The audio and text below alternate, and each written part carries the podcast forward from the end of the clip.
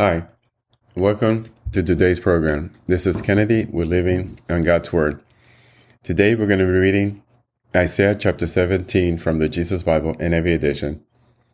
Review key takeaways and end our session with a prayer. A prophecy against Damascus. A prophecy against Damascus. See, Damascus will no longer be a city, but will become a heap of ruins. The city of Aroer will be deserted and left to flocks, which will lie down with no one to make them afraid. The fortified city will disappear from Ephraim and royal power from Damascus. The remnant of Aram will be like the glory of the Israelites, declares the Lord Almighty. In that day the glory of Jacob will fade, the fat of his body will waste away. It will be as when reapers harvest the standing grain, gathering the grain in their arms, as when someone gleans heads of grain in the valley of Rephaim. Yet some gleanings will remain, as when an olive tree is beaten, leaving two or three olives on the topmost branches, four or five on the fruitful boughs, declares the Lord, the God of Israel. In that day, people will look at their Maker and turn their eyes to the Holy One of Israel.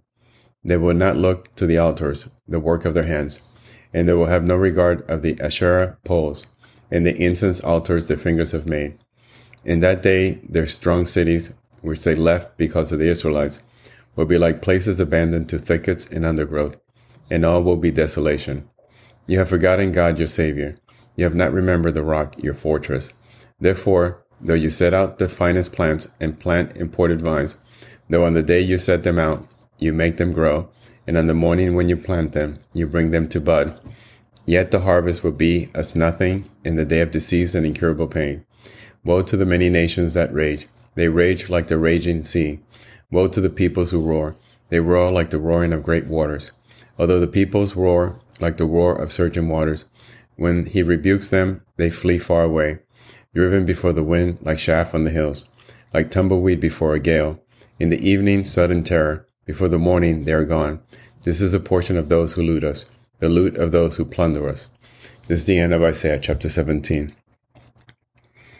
So here we see Isaiah's prophecy against Damascus, and we see the end that it predicts. So let us pray. Father, thank you so much for this day. Thank you for our daily meal. Thank you for watching over us. Thank you for sending the Holy Spirit to live in our hearts. Father, we ask for your mercy. We ask for the power of the Holy Spirit. We ask for the wisdom so that we can have a day full of glory and full of goodness, a day where we treat others the way you want us to treat them, the day where we follow you in our heart, Lord, and where we profess your goodness in this world that in, in such need of it. Lord, we need a revival. We need the Holy Spirit to come back again. Lord, be with us. We ask this in Jesus' name. Amen.